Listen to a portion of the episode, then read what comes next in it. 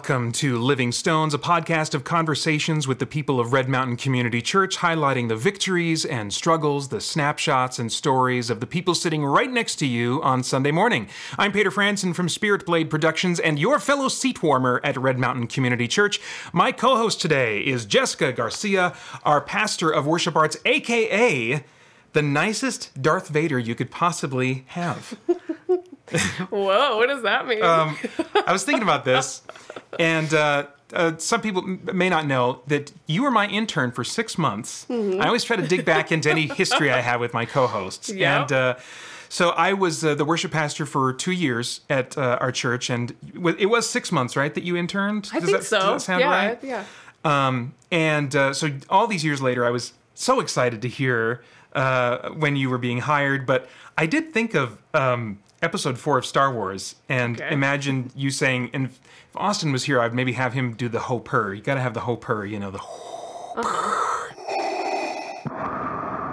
you know. But uh, the circle is now complete. When I left. When I left you, I was but the learner. Now I am the master. I don't know if you have, have ever thought about that. Oh, yeah. before, but, uh, well, and what a, I mean, what an incredible privilege it is to have you as a singer on the worship team now. oh, I love it. It's incredibly humbling and feels ridiculous that I would be leading you in some way, but it's a super privilege to Well, have you on there. I love it. I stayed away from the music ministry for years because you know I didn't want to like haunt that ministry, you know. Yeah.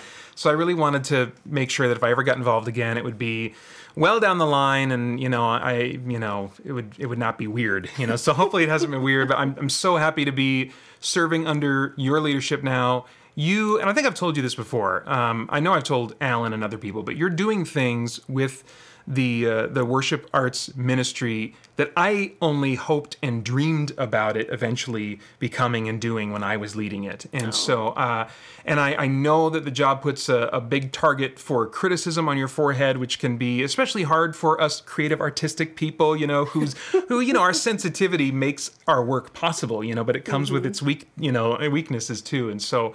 Uh, thank you for enduring that and all your other unseen struggles that we don't know about. I really Oh, appreciate it. well, yeah, absolutely. It's a privilege. But I mean, just so you know, if our relationship ever goes south, be warned that if you strike me down, I shall become more powerful than you can possibly imagine. So, No doubt. all right. So I have been kind of on a roll with this question um, with the pastors, and so I want to ask you too. What would you say is the most fun or natural part of your job? And then, what would you say is the hardest or most chal- or most challenging part? Just given kind of how you're wired. Um, well, I I think for sure the hardest part. Uh, well, I don't even know if it's the hardest part, but just the for me the like equipment management side okay. of my job is the part that bums me out the most probably just things constantly breaking Ugh. and not wor- you know just things that constantly need to be updated or replaced or repaired um in in a nitty-gritty sense just really like bums me out Oh man. and I never feel equipped to like, you know, I'm not I'm not a super gear head. Okay. I, I've never been like super into gear. Okay. Um, so when stuff breaks or doesn't work, it, it just stresses me out usually, and and it happens so much. Like you you would not imagine just the constant the constant merry-go-round of just things that that need to be addressed Oh, I'm sure. just on a like a, in a tech technological gear kind of way so but i mean yeah so that's the thing that comes to mind is just like the things that i think about in the week as i'm approaching a week that i don't look forward to are those things okay. Um, but the thing that i enjoy most or find most rewarding which is kind of hard to articulate there's a lot of things but i mean the top thing is just seeing seeing god and his people both sides taking taking the opportunity that we create on a Sunday morning to actually connect and have fellowship hmm. and and so on the side of God, it's so rewarding and incredible to ever to see him do you know to him for him to use those moments that I've in some way you know feebly prepared that and and you there are moments where you know that God has just divinely done something Yeah. Um to to speak to people or to reveal himself or and and you know that God has taken that and actually empowered it with the spirit Yeah. and used it in some way In ways that you couldn't have orchestrated yourself. Yes, yeah, absolutely. Which is, which is just infinitely humbling and rewarding. Um, and then on the side of the people too, seeing, seeing them take step into opportunities to actually lift up, to infuse the words of our songs with themselves and their own stories and their own praises and prayers, and and hearing from them and you know hearing that they that this song articulated for them something that they needed to say to God, um, or in a corporate sense too, not just individually. Um, we as a people articulating something that we need to say to God, um, and choosing to step into that. That's that's super humbling and and just rewarding because yeah and of course god is god is always present with us and we're always with god so in a sense you know sunday morning isn't like the only time that we ever connect with god but at the same time i do think that there is something specific about that form of connection with god and Yeah. that that moment of fellowship with him with the body um so that's definitely the most Yeah. rewarding yeah Yeah, and you get a front row seat to see Yes. that kind of thing happen. I really love seeing aha moments with people, you know, when they like, you know, realize something like you I think you're wired a bit to teach too, but I mean, what you're what you're talking about has some crossover with teaching, and that's a bit how I'm wired and it's so exciting to see those aha moments when people are like, "Oh, Yeah. you know, I get this," or "Oh, this this means something to me," or this, you know, so uh, being in the position that you're in, it must be so cool to just be able to see those kinds of moments, you know, Yeah. with people. Absolutely. And the like the other part of it that's so simultaneously the best part and the worst part about my job is like the team aspect of it and just Hmm. seeing seeing, you know, working together with people and relying on them for your vision in some sense is hard. Mm, yeah. But in another sense is the most rewarding thing too to i mean Stations of the Cross is a great example of just seeing all of these different people's strengths and contributions coming together and God using that and fitting them together um that's that's like such a I, I don't even know how to describe the feeling of that but so rewarding and so exciting and um yeah seeing God using the strengths of all these different people to create something as a whole That's Yeah. cool. Well, you are so wired for the work you do. I love seeing you do it. Um, okay, so let's see how you're wired in another way. We haven't done a would you rather question in a while. okay so the question this time is would you rather eat your entire diet cold or overcooked? Hmm. Uh, in the first scenario, how do I die? and in the second scenario, how do I die? How do you, how do you die? How does death come into this? Yeah, how do we? Yeah, I mean, can you flesh out these would you rather scenarios? yeah, yeah, yeah. I guess so. Um, are, are you assuming that food is going to kill you somehow, or like? Uh, No, I'm just yeah. Uh, I guess. Hmm. I mean, the cold one would probably be easier. I would think. There's a lot of food that you could actually eat cold that's meant to be eaten cold. Mm-hmm. I even eat pizza cold. really? Yeah. You, is that a preference? Um, it's a preference if it's not fresh. Okay. Like Wow, if it's really? been Okay. sitting in the fridge, I'd rather eat it cold than Okay. try to heat it up and manufacture freshness Wow, again. That's interesting. Okay. yeah. Okay. But there's nothing that's meant to be eaten overcooked. Like that would always just taste bad, I would think. Hmm. I think you got a point there. I think, but what are you going to do with soup? Are you gonna Are you gonna eat cold soup? I just forget about soup. I'd just grieve the loss of soup and just say goodbye.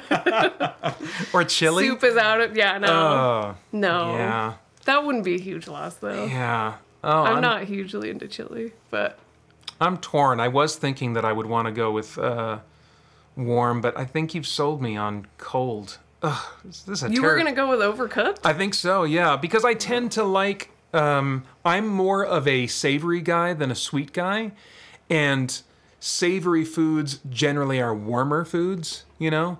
And if something is overcooked, I mean, it doesn't mean that it's burned. It just means overcooked, and I think that's fine. And sometimes even when something's a little bit burned, it can add just a little bit of like tang or something to that savory flavor. That uh, you know, there are some things that I like to have a little black on them. You know. So Like what? um, I'm trying to think. Well, nothing's coming to mind now that you asked me. Come on now. um, all right. What else? Oh yeah, we got to try and transition into this meaningful topics now. This, we should maybe take a second look at the skeleton, the structure of this thing. But anyway, No. no, it's fine. It's fine. All right, we're just gonna barrel through everybody. Um, so earlier today, Jessica and I spent some time talking with Gray Leesberg, which I was really looking forward to. Um, she has uh, had just been through some valleys in life, but has also experienced community um, in the local church, specifically Red Mountain, that helped bring her out of that and bring her to a place of just spiritually growing and flourishing. Um, it's a, a great story.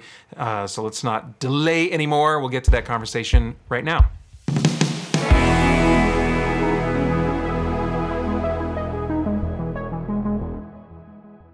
Thanks for doing this, Gray. Really appreciate it. It's uh, not uh, an easy thing. Even Jessica's upfront as she, you know, is all the time, was saying, "I'm kind of nervous about doing this hosting, this co-hosting thing." Yeah. So- Just your casual self. yeah. Yeah. so thanks for being willing to do this. Um, we got one uh, question from a. Uh, I, I don't know. I don't know if this was a joke question or if this is like an in joke, something that you know about. But the question we got from uh, listeners was for you is how much wood would a woodchuck chuck if a woodchuck could chuck wood? I was wondering if you'd get that question or not. I submitted that one Oh, for yeah. myself. nice, nice. Do you have a response to that? Or is that really something that's just on your heart? that That's you just wanna- something that's constantly running through my mind. Yeah. It's just like for some reason I'll just be going through my day and randomly just think, how much wood would a woodchuck chuck if a woodchuck could chuck wood? Yeah. Like how much? Just exactly how much? And apparently they can't. I mean, I don't know. And I mean, the question implies they can't. I don't know any enough about woodchucks. These are are these birds we're talking about? Is that what a woodchuck is? No. I see It's them as not a like bird? I have them as like a mentally like a rodent like creature, like kind of like a beaver. Oh. I think it is a beaver. Is it not the same? I have no idea. And chucking is that the act of throwing? You know, like tossing. That's what they give you. Chuck that over here, or is it like some kind of like a munching kind of thing, Or an upchuck. or an upchuck? Yeah. Oh, that changes the question a lot, doesn't it? All right. Um, so now let's let's get into like some of the other reasons that we had wanted to have you on here. um, you have uh, like a lot to your story that I have really been curious about because uh, I got to know you a little bit years ago when when we were hosting uh, a monthly game night at our house for the the college 20s group. And uh, you started coming to those. And i just uh, just sensed i was like this is a girl who's in a valley you know? She's just in a dark place and uh, and I was so glad that you came every time. And sometimes you didn't play the game; you just would sit around and just be there. And I was I was like, man, I'm so great. I'm grateful that this that she wants to come, even though like these nerdy games aren't always her thing or whatever, you know. And so, but I was always wondering. I was like.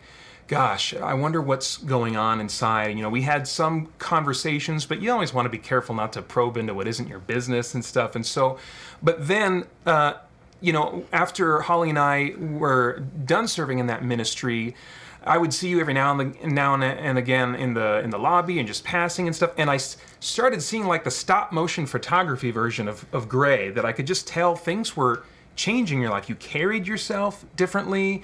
You you talked differently with with more confidence and uh, and uh, peace and contentment. You know, you were just like sh- you had a sureness or a comfort with yourself that I was like, what is going on with Gray? You know, and so I have been really just in anticipation of having this conversation. So, um, but start us with the the home you grew up in. How would you describe the home you grew up in?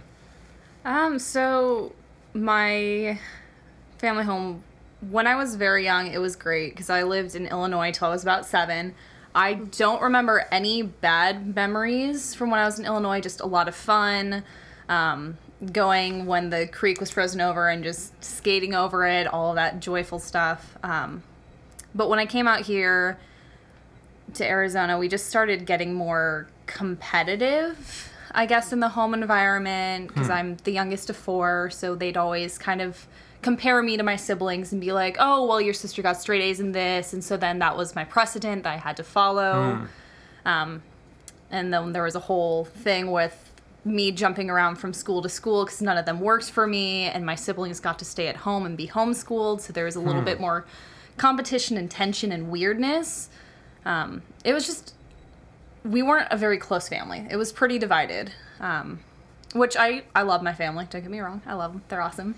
Um, it was just it was pretty rough. And then my parents did get divorced when I was about ten, which Okay. then even furthered that divide even more and just made it hard because you kind of felt like you had to pick a side. You know, like do I want to be mom's friend? Do I want to be dad's friend? It's just it's really hard when you're 10 years old dealing with all the stuff that you're dealing with in junior high and then also dealing with am I going back to mom's this weekend? Am I at dad's? At dad's, I'm not going to have any food because my siblings won't help me cook and I can't cook because I'm only 10. Um, so it was it was rough, and I know that definitely has even played a big role in my adult life. Like I still don't have normal eating habits sometimes, just because I was so used to not really knowing where I would get the food from or how I would cook it or anything. Like I lived off brownies a lot. Oh, man. a lot of brownies. Gotta love grandmas. there is an upside to that, I Yeah. suppose, right? but not like they just give me a bit of a heartburn. So I Uh, mean, yeah, yeah. you take the victories where you can. Yeah, but it was just it was just tense and divided Hmm. for a lot of the time, and we would go to church together, like a Catholic church, okay. but like none of us really believed at all. So it was just you didn't really see any like daily reminder of like Jesus' love for you. Like that just wasn't a norm in our house. Yeah. What would you say were maybe some negative experiences that you had in that environment or as you were growing up that you that you think significantly shaped your personality and your outlook? Um, I mean, definitely, like as I mentioned, the hard part for me when my parents split up was trying to find out how to fend for myself. Mm-hmm. Um, because my mom worked, I think, three jobs at a time. My dad was dealing with some stuff on his own, so he wasn't around as much, especially emotionally. Like, I love him. He just it, it was just a rough time for all of us. So I learned that I had to take care of myself very quickly, and I grew up very fast. So most people are shocked when they find out my age. They're like, "Oh, I thought you were like five years older than you actually are." I'm like, "Nope, I just have to act like an adult because that was kind of the norm that I've had." So, um, because of everything, and because of feeling like I never had help, or if I had help, then someone was going to be like, "Oh, well, you owe us this because we drove you to soccer practice or something." Um, it was very, it has been very hard for me to accept help from other people, um, and that's been a wall that we've been trying to break down for a really, really long time, and it's just barely starting to come down a little bit at a time. W- Do you remember what you were thinking, if anything, about God during like that time of life? Yeah, so I've actually been reflecting on that lately. Um, where like it wasn't even that I was apathetic towards God, like I was angry at God and I hated him. Like, and I didn't. Obviously, I was a kid, so you don't have good reasonings for anything. But I just, I just hated him. Like when I was in school, they made you say the Pledge of Allegiance every day, and I refused to say "One Nation, Indivisible, under God." Hmm.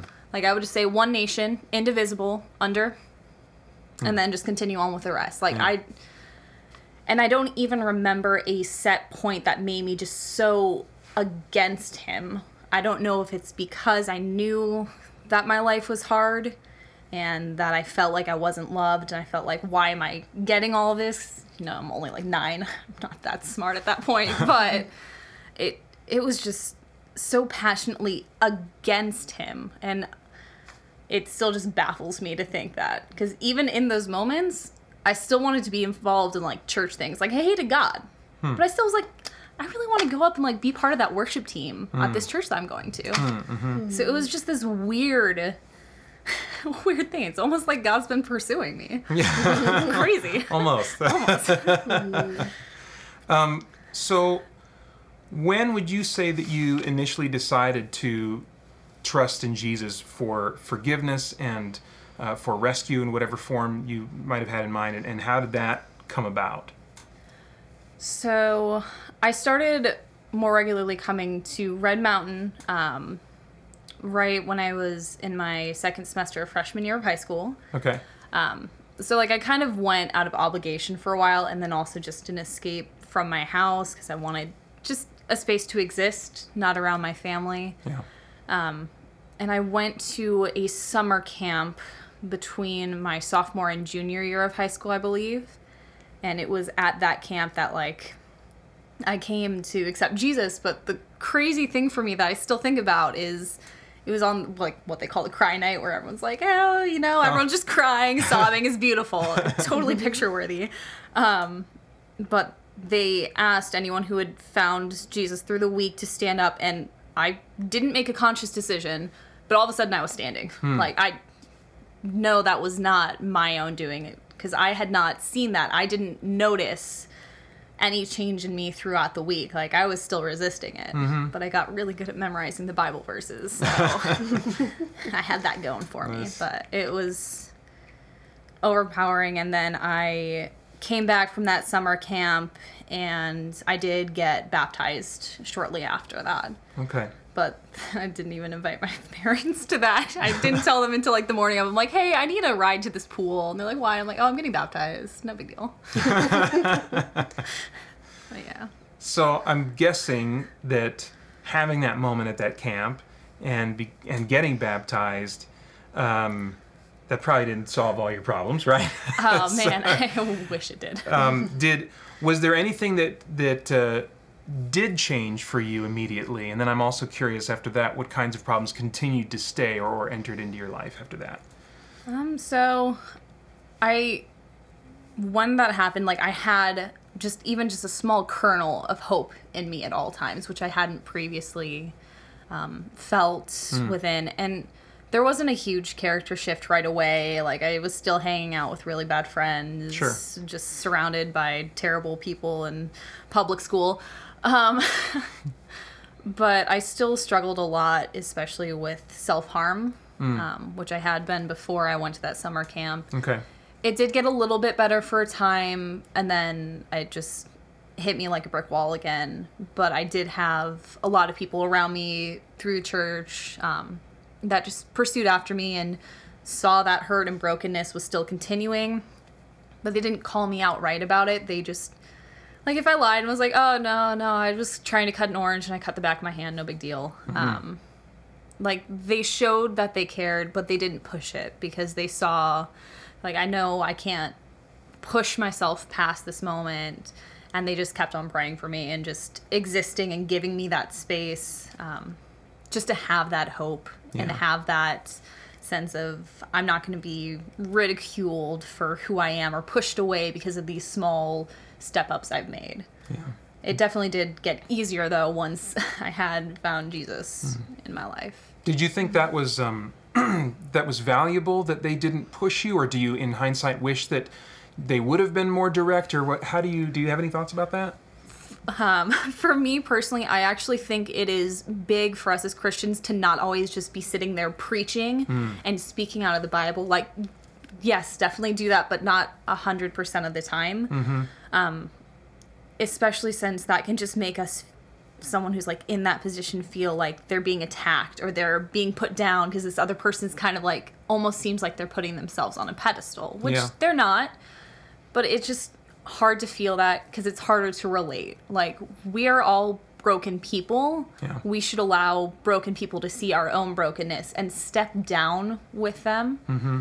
Um, Brene Brown has this amazing video about empathy, um, where it's literally someone just going down in the tunnel and just existing with them, just not saying, "Yeah, that sucks." Hey, memorize this random Bible verse. Hey, blah blah blah. Like it does help to say, "I'm praying for you. Here's this thing." Just knowing that Jesus is there, but the biggest gift that we have as Christians is to love one another. We don't always need to have the right words. We don't always need to like be speaking from the Bible if we're letting the Holy Spirit guide our time with someone. Yeah. Sometimes that's even more impactful just cuz you're like they're just trying to be my friend. They're just trying to love me, which is obviously the biggest takeaway from the Bible is just love. Yeah. Um, so, even though you had, I mean, you'd been dealing with enough already, uh, when you were in college, you, as I understand it, had something terrible happen to you. Um, what can you tell us about what that was and the effect that it had on you? Yeah, so um, when I graduated high school, I went to ASU and I was there for part of a semester, and then I was raped in my own dorm room. Um, and it just sent me spiraling, not only because of how awful rape is, but also you have this happen in your place that you're supposed to feel safe and comfort, and it just, it wasn't safe, it wasn't comfortable. Um, I actually fell into like this trap of like suicidal ideation for a while um, and had to get some help for that. What is sui- suicidal ideation? So it's not where you're actually about to go and perform the act, but you're kind of like thinking how it would just be really easy to just fall off this bridge and just take away this hurt, take hmm. away this heaviness, make me feel like I'm not dirty and worthless hmm. and shameful. Um, so it's just where you could easily veer into that, but you're hmm. still right on the line of I haven't tried anything. Um, but it was that was definitely um, biggest challenge I've had because then it threw my entire life course off track. You know, I was no longer on track to get a degree. I had to withdraw from my first semester. And then I tried to go back, but I still saw that guy on campus all the time because they ASU didn't do anything because they didn't really care, um, which just makes it way harder. So I had to withdraw from the second semester. Um, So there was no justice in that. no, Ugh. no, there was not. Especially because he did come from like a really rich international student family, and ASU seemed to value money over someone's safety. Um, but it just, it was really hard. Like, I was just very empty for a long time, and I struggled with just seeing my worth and not just feeling ashamed every single time I looked in the mirror.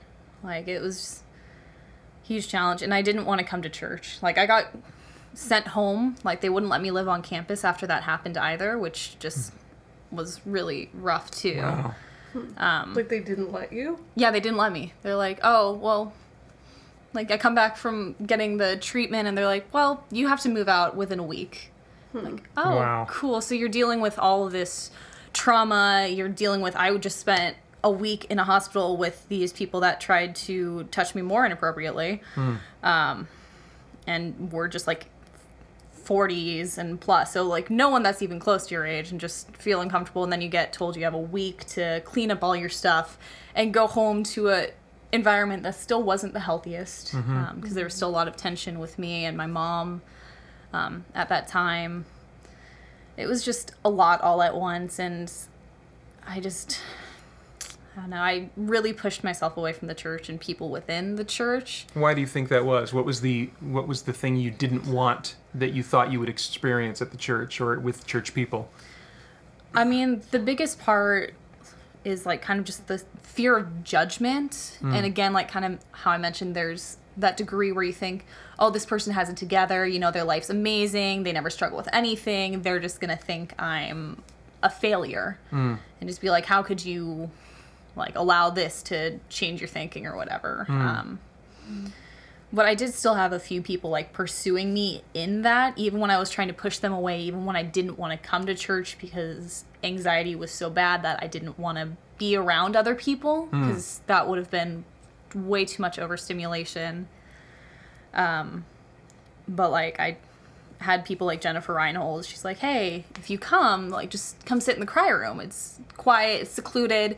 You're not going to feel overwhelmed, and if you need to leave, you can leave very easily." So, even when I was trying to push away, there were those people that just wouldn't wouldn't let me barricade myself off completely. They just were like, "No, you're coming and doing this thing, or I'm going to come and we're going to grab coffee or anything like that."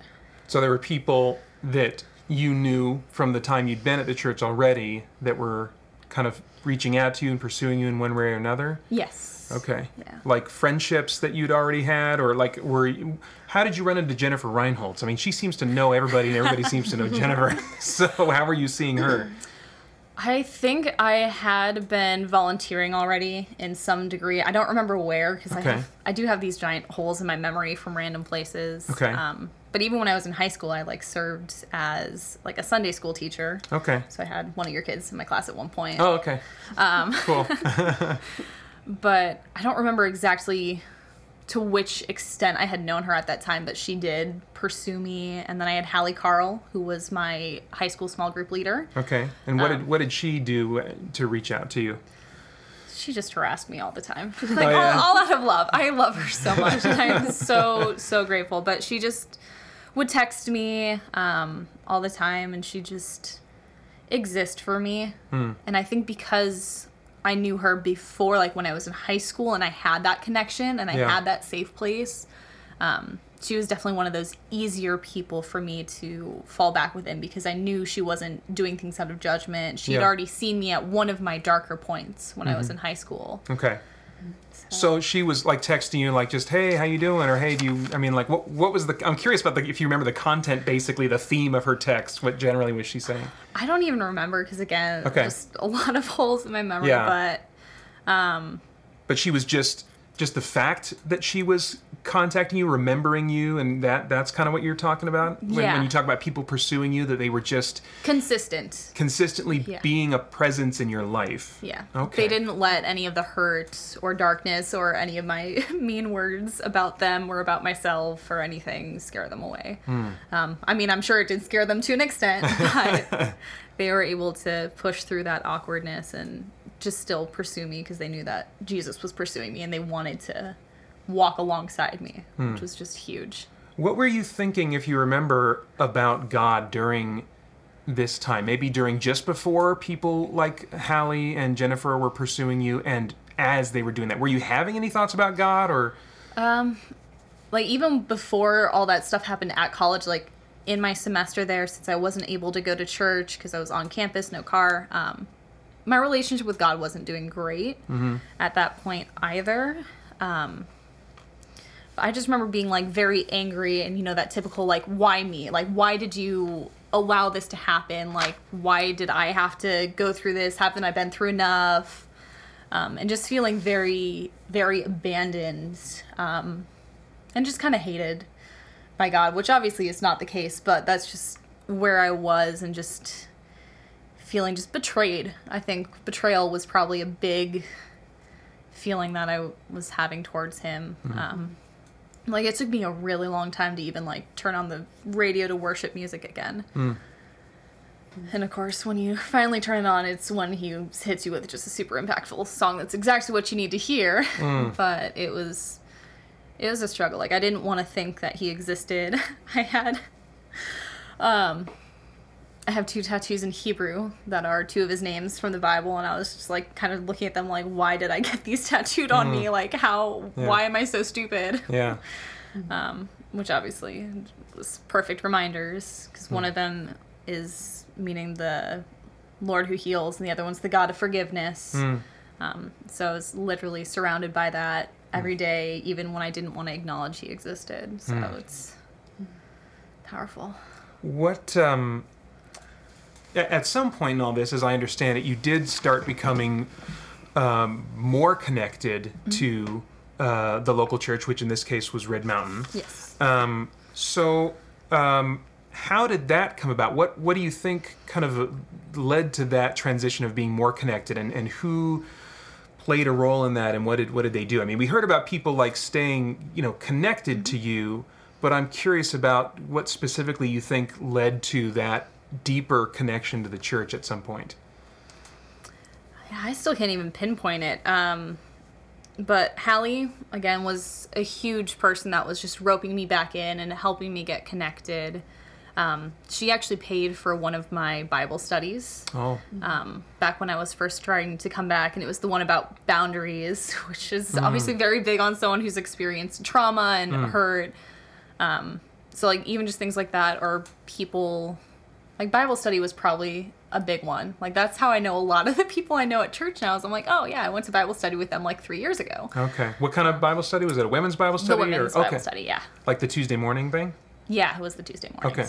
Um, and even within that, like I kept falling back off the radar um, periodically. But I had a few people that like I'd been in like my high school small group with that just reached out and they're like, "Hey, do you want to come to this young adults thing? Do you want to do blah blah blah?" Um, and just encouraged me to like come back. And then eventually, my natural servant tendencies um, got me to be like, "Hey, you know, like I think I want to help at the coffee shop." So. I yeah, got I remember. I remember that now. Yeah, I forgot about that. yeah, I, I think about that regularly. I still remember a few people's names from that as well. Oh, And cool. I'm like, I can't not remember things. It's awesome. um, but just the random things like that, like the Bible study and just having a chance to serve and get connected that way. Because the coffee shop was easy for me because I didn't have to exist and be vulnerable in a certain way. I had a job to fulfill. And for me, I'm just very work oriented. Um, so when you give me a task that I can throw myself into and then be kind and be connected and see um, all the beauties of community, that was exactly what I needed. Just because I didn't have to feel pressured. I was just like, oh, I just have to ring up these people at the coffee shop. It's fine. It's great. I'm like, now I get to smile. I get to draw little Easter eggs on their cups Yeah. on Easter, obviously. Hey, just all year round. Yeah, all year round Easter eggs. You said the you said the phrase the beauty of community. Can you bring any specifics to mind of what what when you say that? What is that? What does that mean? Man, I cry about community all the time. Um, it just the fact that like I even feel like this morning I was talking to someone. I was like, how much easier is it to pray for someone else than to pray for yourself? It's just so much easier to put that care in and just see that we are all interconnected. And I see women that I haven't talked to in like a year, and they're like, "Hey, how was that one thing that you were struggling with back then? I was hmm. praying for you about it." And just the interconnectedness and just the compassion that we all feel for each other and hmm. just wanting to exist and share the joys, share the trials, and it's just it's overwhelming. Hmm. Like I just love having the opportunity to sit in the women's Bible studies on Sunday mornings when I'm finished with my volunteers thing. I'll usually hang out with like you um, and like Heather Wanland and all that, and just kind of exist Yeah. in this place and just have a chance to not worry about yourself, not get caught up in the material things, but just exist with other believers you know God loves and God's pursuing, and just being able to, even as you said, like just watched from a distance of like how God's working through them and just Yeah. seeing how amazing it is. And sometimes getting to feel like you played a part in that is Yeah. just very powerful as well. Um, you mentioned it sounds like you kind of have figured out that you're wired to serve. Yes. Yeah. So where and why did you start serving at the church, and, and what's that experience been like for you, or what has it meant to you? Talk about that a little bit. Yeah, so I have literally just always been like a volunteer. Like that's just who I am. Like Okay. when I was bored in junior high, I'd go up to the front office. I'm like, hey, you guys need me to uh, deliver something to a classroom? I'm really bored. Oh wow. Um, And then that transition to through the church, as I kind of mentioned, I was a Sunday school teacher when I was in high school, or like a volunteer. I- I basically played with kids and sat with them and sat in chairs I didn't fit in. Wow, Um, that is like. Can I just tip my hat to you for spending any time with other people's children? Oh, and then I was a daycare teacher later on. The church kids are way better. oh yeah, okay, I mean, you didn't hear that from me though. that's great. Uh, and then after I came back, I wound up at the coffee shop, just volunteering as a cashier there. Um, and that was just really nice as well because Jennifer Reinholz also just knows that I am more of a servant, hospitable person. So she's like, "Yeah, yeah, we're getting we're getting you this one. Come on, let's, let's go back." Um, and then I had work obligations, so I disappeared for a while again. And when I came back, I wound up at the information table, which is where I've been for the last few months. Just Okay. most people don't know where we are. Uh, you walk in the door, and it's hard right. Like you just basically turn around back at the door, and there's a sign that says "Welcome." Hit us up. We're awesome. Yeah. Do they still have that like mm-hmm. pamphlet library or pamphlet city set up where you like there's a whole bunch you can or what? Yeah, we have some of the pamphlets Okay. over there and then some ministry stuff. It's awesome, but people just kind of forget we exist sometimes. but I love it. It's awesome. But you're there when they need you, and that's the Um, important thing. We appreciate that. exactly. Um, and then even now, this past Sunday was actually my last day at the information table Oh, okay. I am about to be starting as a junior high leader. Oh wow. Um, so that's very exciting. I'm very excited to get to know these upcoming seventh grade girls and their parents and just hopefully do even just a portion of what Hallie had done for me as my small group leader and just exist and like I feel like if I'm not serving then I just I don't know, it feels weird. Like I have literally five badges of like volunteer badges in my car. and like a lot of them are outdated because of how long I've been doing this. Uh-huh. And I'm just like I I just feel so much more connected and at peace when that name badge is on. I'm like, yeah, I'm here to answer questions. I want to be in community with you. I want to be here yeah. answering anything. Just I'm walking encyclopedia, so just hit me up. you really are. That Gray is- knows a lot of details about every anything. Are you a, you're a detail oriented person? yeah, it's Yeah. a it's a curse. But we need detail oriented people in this world. Yes. I just need to sleep too, though. Yeah, yeah. So, maybe. Um, let's see here. What else did I want to cover? Um, are there any other experiences, either at Red Mountain or elsewhere, that have been valuable to you in helping to grow your faith um, and or your spiritual or emotional health? Yeah, so um, through the church, I think twice, no, once, I don't know, they were able to help me get connected to a counselor, Okay. um, which was huge. Um, for a while, I was on some like anti anxiety medication and antidepressant. okay. um, which they worked as band-aids for a while when i was still struggling getting over those kind of addictive habits that come with self-harm and the suicidal ideation um, but after a while for me personally it just became really taxing and i just didn't feel like myself so i I did go off it and just kind of threw myself more into the community and like going to those women's Bible studies about like boundaries and just having that safe place to exist. Um, and then for trauma counseling, I did do this thing called EMDR. I can't tell you what it stands for, but basically you hold these little buzzies in your hand, Okay. and it's kind of like training your brain to rewire how you're thinking about certain situations. Huh. So the church helped me set that up. Okay. So I'm very, very grateful that they did that. And it just took a huge weight of the trauma off me. Like I could actually exist and felt like I could breathe for the first time in like four years. Um, and that was just very, very impactful. Like I still can't believe it. Like I and once you got past that physical reaction to traumas and hurts, that's when you're able to more so go in and work on those spiritual and emotional responses to things. So I hmm. could be more in the community and I could focus more on reading my Bible and praying and thinking about these things that had hurt me hmm. without just breaking down and crying and having a panic attack. Hmm. So it's he gave me God definitely gave me everything at the exact right moment that I needed it and Wow. built me up all of these skills and all of these support systems and all these coping mechanisms and strategies just to prepare me to grow until I got to a point where I needed to forgive people, which is that's, that's a rough journey. It's a very rough journey. Yeah. Um, is there anything that you wanted to cover, Jessica, that I haven't? Um, well, one thing that always that that fascinates me about you, Gray, is like not only like you know like Peter. I remember kind of years ago when at church you would kind of be off on your own and like seemed to really struggle with entering in even to community and hmm. and like not only are you so involved now and like serve in so many ways but but you haven't been afraid to step in to like like by you know women's bible study especially years ago there weren't a lot of people your age Oh, there Still not many.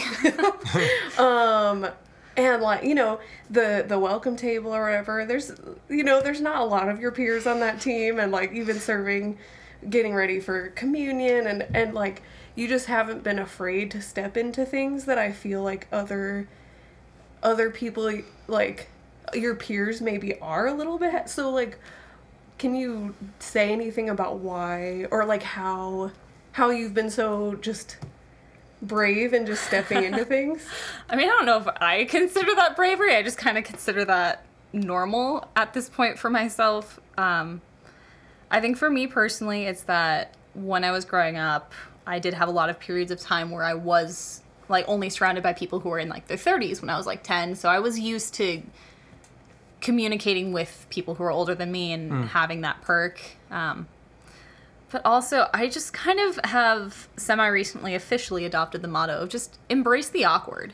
You know, like I had just convinced one of my very, very close friends to um, take over for me at the information table, and she's like, "I'm just worried that like it's gonna be awkward, it's gonna be weird, I'm gonna say the wrong thing." I'm like, embrace the awkward, you know, because that shows that you're human. Like, I don't know how many people are gonna remember if I like said slightly the wrong thing. Like, did I say good morning when it's an evening or anything Yeah. like that? Or um, did I say thank you for coming to Walmart when I was at the coffee shop because I was so in work mode? Um, but it's just we're going to exist and we're gonna be awkward and we're gonna make really stupid like word choices sometimes.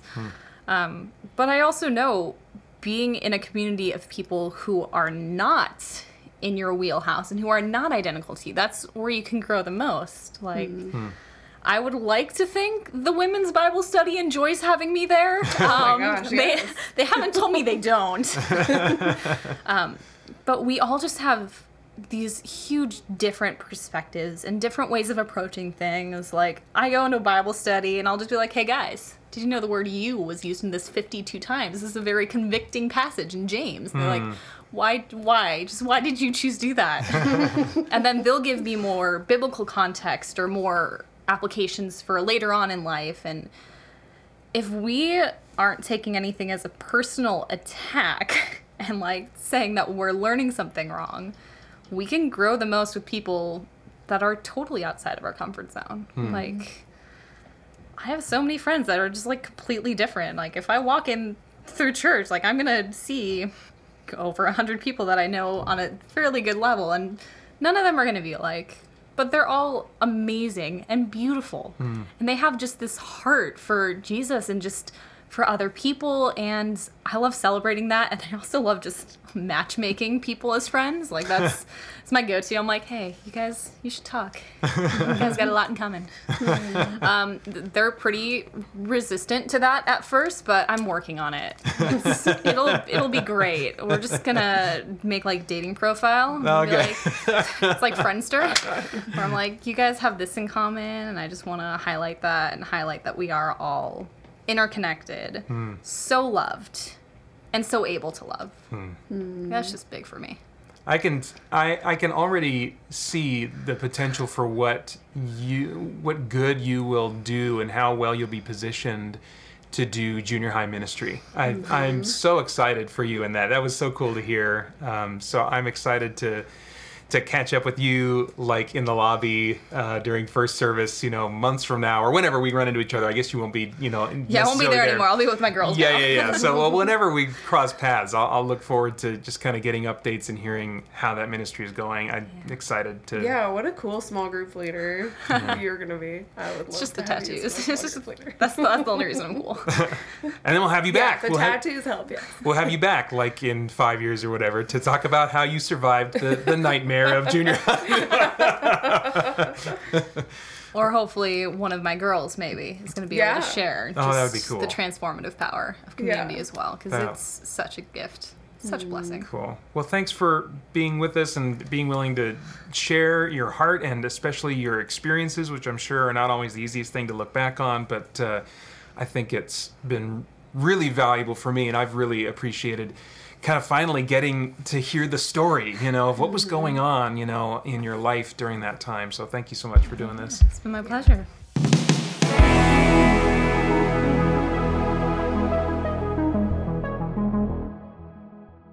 Okay, so that was again really cool to get mm-hmm. all that background, hear all that story that I didn't know about before. What stood out most to you in our time talking to Gray? Well, I love I I love hearing her articulate the the seasons that the the totally different seasons she's gone through spiritually as far as like there have been these times where she's been really angry at God and she's hated God and she um, has experienced all kinds of resistance to him. And and then you know through community really interestingly to me she experiences him softening her heart over time Yeah. and just that that process is so um, encouraging to me. Uh, i think it's so cool to hear to hear someone talk about that. I feel like i can relate to that. And um and and it is like an encouragement to me a little bit to hear how how god has used community and used things like bible study to actually facilitate that process of softening her heart to to hear from him again. And um yeah because sometimes I, I feel like i don't invite somebody to bible study or i don't reach out to someone to come to church or whatever because i know where they're at with the lord. And i feel like oh well if that's where they're at they would never want to come to bible study they would never be interested in Yeah. participating in something you know in the community or whatever but but that's not been the case for her like that's actually how god brought her back to him um in all these different times so that's really that's really encouraging and interesting to hear about Yeah. A reminder not to assume that we know how people are going to respond to invitations. Yeah. You know. that- Yes. Yeah. I um I also really took notice of how she talked about people just being a presence in her life and how you know they didn't have to have all the right words and in fact it can go south if people try to have all the right words you know but they were just reminding her through texts you know or just to saying hi or whatever just these little invitations to uh, you know like jennifer reinholtz inviting her to come to the service and trying to help facilitate that where, given where gray was at at the time you know not wanting to be maybe around other people and offering the cry room as a place to be and you know um, but but i think uh, especially just being a presence like just getting some texts now and then from people you know um, is that my dumb phone dang it oh oh well um, that is no actually that is the segue sound effect Yeah. for we all know what that means That's right. For the poll uh, the over at rmcchurch.org slash podcast, um, we asked people what their favorite Easter candy was. 68% um, of you said Reese's Eggs. I assume that's like the peanut butter cup eggs. yes uh, Um, yep i would assume Okay, and then uh, 32% said Jelly Belly's jelly beans. Jessica, do you have a preference there? oh definitely reese's yeah. yeah anything with peanut butter is gonna way way take precedent over any kind of candy Yeah, well, when you put it with chocolate, I Yeah. mean, come on now, people. I, I don't know what happened. This must be different people voting because didn't we have a poll sometime where like people, oh yeah, they chose flowers over chocolate. What are they thinking? Uh, so we got, I guess we got a different batch here. of Yeah. voters. Um, and then we also asked about the Stations of the Cross, um, which uh, was this the second, third year? The third year. Wow. Okay. Awesome. Yeah. Um, and we asked people what which station left the greatest impression on you. We got a number of responses here. Uh, one that said Station Two, the fire pit. Peter denies Oh. Peter denies Jesus um, because it made me think about the areas of my life I'd been denying Jesus. Uh, station Three, the purple robe and thorn crown. It made me realize I am so unworthy of Christ's sacrifice. Um, yeah. Uh, station four, the cross fountain, seeing the blood and water poured out was sobering. Station eight, seeing so many signatures all saying, My Lord and my God, made me start to cry. The same God who loves me and saved me loves and saved all of humanity. Uh, seven, the, the fabric representing the disciples. I love the poetic side that they were all wrinkled, showing they were broken and flawed just like us um, the cross and the dark hallway with the Jesus is dead signs. I found that striking too. Um, and the mercy seat with the angels in the tomb, but the jars for the burial hit me hard too, they say. Um, so you kind of put these together and created these, but is there one that that stands out to you that that just like seemed to be an idea that uh, you hit upon that maybe especially seemed um, uh, like motivated by the spirit, or maybe that to just you personally, because I'm I know you're seeking in all those to be motivated by what the spirit is doing. But were there any that stood out to you, maybe personally? Yeah. Um well, I think I I if I'm remembering right, none of the the previous years have we really emphasized the the burial process of hmm. Jesus and because John really brings out how much Nicodemus bring, you know, how many burial spices and that whole thing. So so this year we had an actual station for that. And that really hit me this year just just thinking in fact in fact originally that station was just going to be the table that you saw. And as i as i was imagining that and just feeling hit by that personally i i noticed that where we were going to put that station was right by this big curtain. Hmm. And i was i was just struck by thinking about the finality of burying jesus' body walking away from the tomb and then having those days where jesus is dead. And for some reason that was that was hitting me and and just the significance of that. And so so just the the idea came of like what if there was something added to this station that that forced you a little bit to to sit in that that's that period of death. Yeah, and just the reality that that Jesus that Jesus was dead. Yeah, physically dead. Not just like asleep or whatever you know not just yeah, he he was unconscious for a while and then came back to life, you know, Yeah. but was dead physically and like in the grave for three days. So, um, so I guess I'd say that one. That was kind of a moment with the spirit where I felt like the idea for the curtain was kind of a last minute one of like, what if we just pull this curtain out and have people just walk through it oh, and just see the words Jesus is dead yeah. for those three days and just think about that a little bit. So Yeah,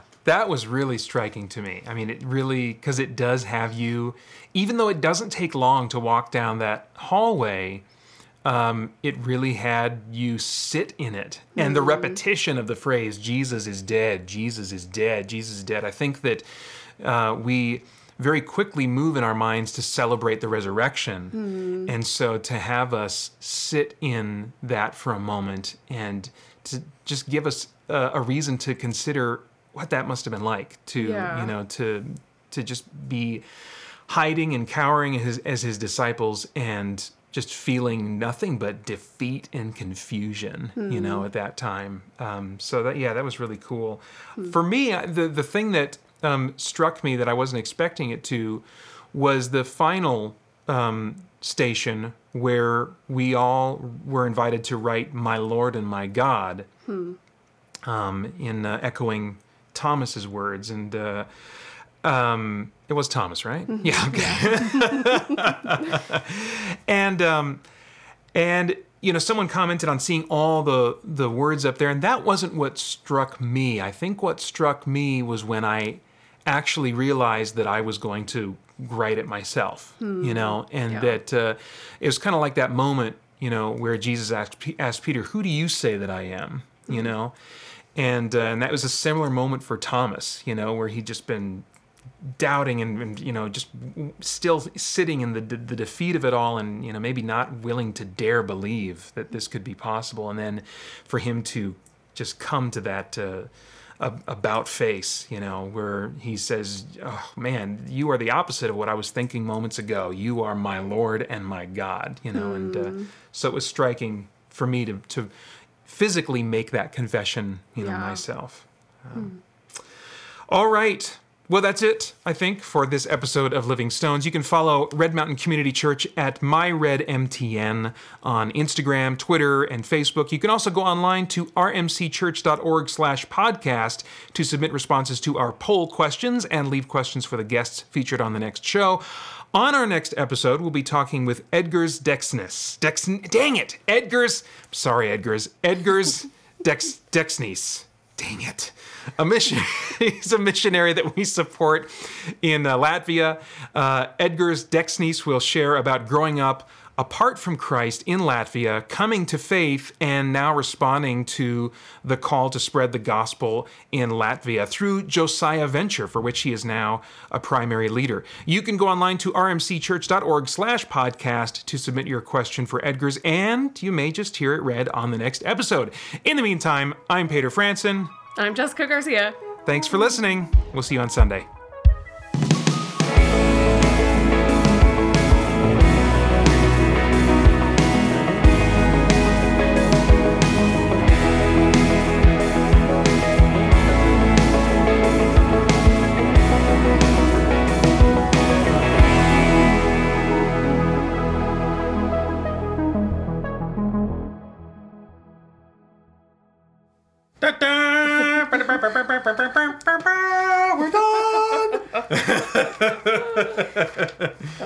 Yeah, that was great. I have no idea what I just said. Oh well. Great. I do that. I like black out when I'm like praying or anything. I'm just like, I have no idea. Someone's like, you well, said it was this. and really like, good.